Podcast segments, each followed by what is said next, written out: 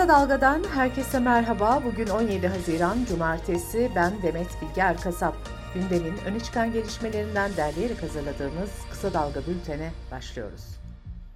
Cumhurbaşkanı Recep Tayyip Erdoğan dün katıldığı etkinlikte yerel seçim mesajı verdi. Erdoğan son birkaç senedir İstanbul'un yerel hizmetler noktasında fetret devrine girdiğini söyledi.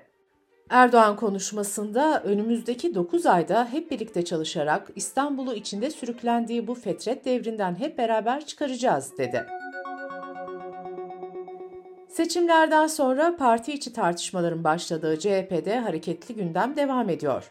CHP Genel Başkanı Kemal Kılıçdaroğlu tüm danışman ve başdanışmanlarını görevden aldı.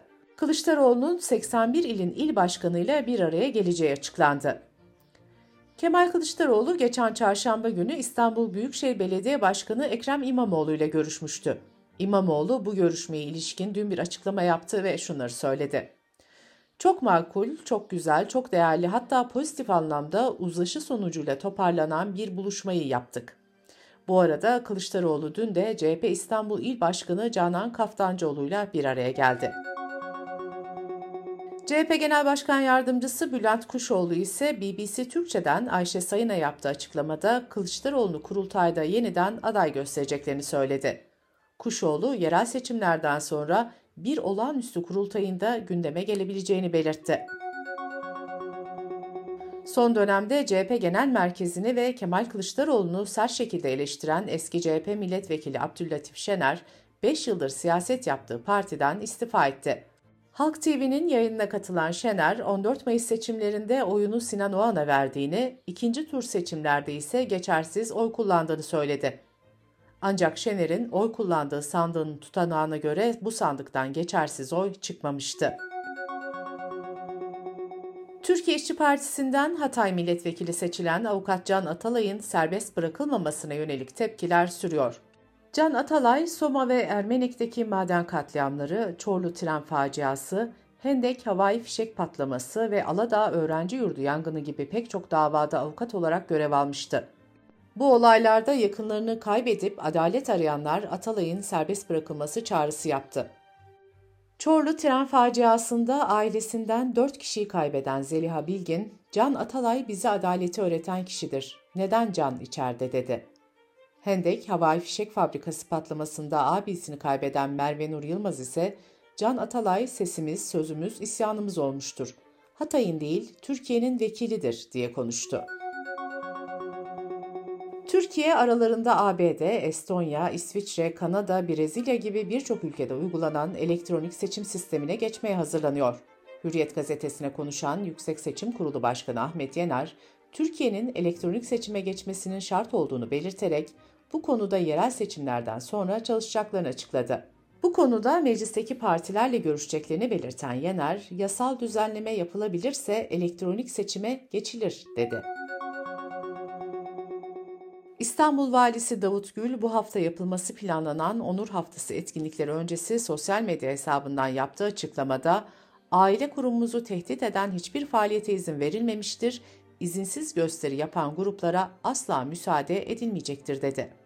Kadıköy Kaymakamlığı da İstanbul'da LGBTİ artıların yıllardır düzenlediği çay etkinliğini yasakladı. Şanlıurfa'da kayıp olarak aranan 12 yaşındaki Abdülbaki Dakak, Semerkant Vakfı'nın denetiminde ve kaçak olduğu belirtilen medresenin yanındaki ahırda ölü bulunmuştu. Şanlıurfa Valiliği olaya ilişkin soruşturma başlatıldığını açıkladı. Çocuğun medreseye zorla gönderildiği ve intihar ettiği öne sürüldü. Aile ise çocuğun zorla kursa gönderildiği iddiasını reddetti. Şanlıurfa Barosu da sürecin takipçisi olacaklarını açıkladı. CHP Grup Başkanı Özgür Özel ise kaçak medresenin kapatılması gerektiğini söyledi. Özel, söz konusu vakfa ait benzer yerlerin de bir an önce denetim altına alınması gerektiğini belirtti. Ankara'nın Keçiören ilçesinde böcek ilacından zehirlendiği belirtilen bir çocuk 2 kişi hayatını kaybetti. İddiaya göre sokak üzerinde 4 katlı bir binada oturan aile dairede ilaçlama yaptırdı. Tarım ilacı kullanımı nedeniyle tüm daireler ilaçlamadan etkilendi. İhbar üzerine bölgeye AFAD ve sağlık ekipleri sevk edildi. İlk belirlemelere göre binada bulunan bir çocuk 2 kişi zehirlenerek hayatını kaybetti.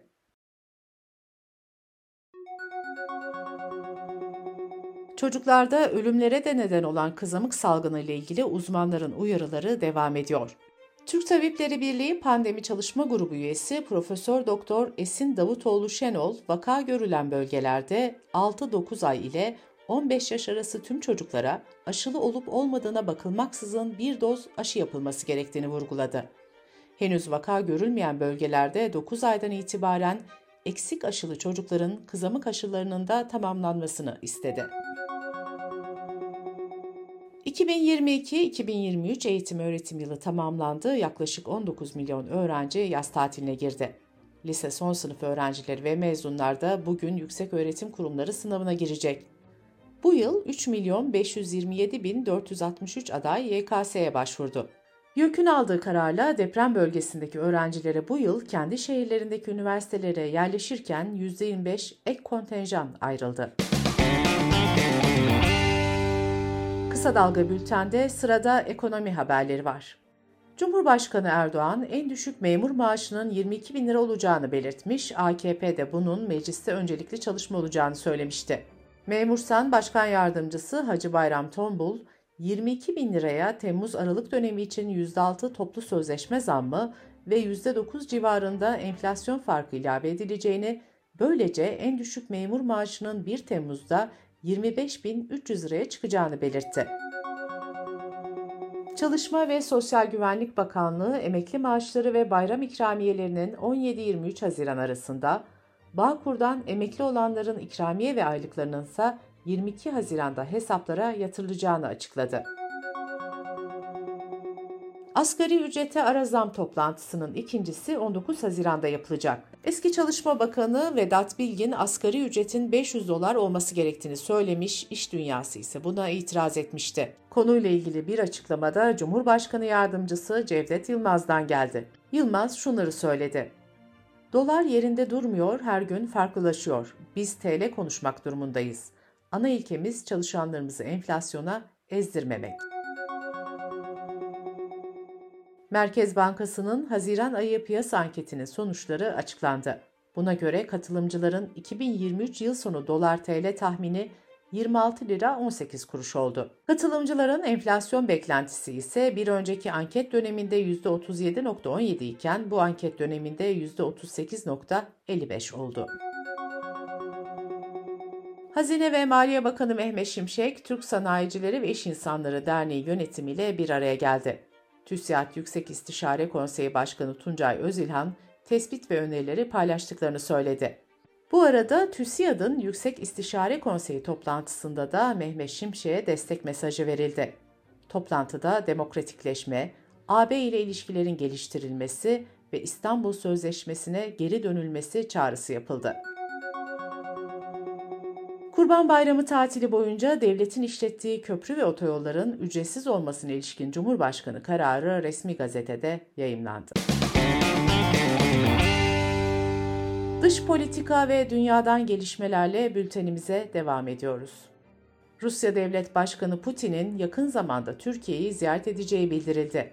Putin'in dış politika danışmanı Ushakov, Putin'in Erdoğan'ın davetini kabul ettiğini, ziyaretle ilgili hazırlıkların sürdüğünü, ancak kesinleşmiş bir tarih bulunmadığını kaydetmişti. Kremlin'den yapılan son açıklamada da ziyaretin yakında yapılacağı vurgulandı. Yunanistan'da sığınmacıları taşıyan balıkçı teknesi batmış ve en az 79 kişi yaşamını yitirmişti. Teknede 700'den fazla sığınmacı olduğu belirtilmişti. Arama kurtarma çalışmalarına katılan tekneler eli boş döndü. Alabora olan teknede yüzlerce kişinin mahsur kaldığından ya da boğularak can verdiğinden endişe ediliyor. Bu arada facia ile ilgili çarpıcı iddialar ortaya atıldı. Teknenin ambarında yaklaşık 100 çocuk olduğu öne sürüldü. Avrupa Birliği'nin Sınır Koruma Ajansı ise balıkçı teknesini batmadan önce tespit ettiklerini ve Yunanistan makamlarına bildirdiklerini duyurdu.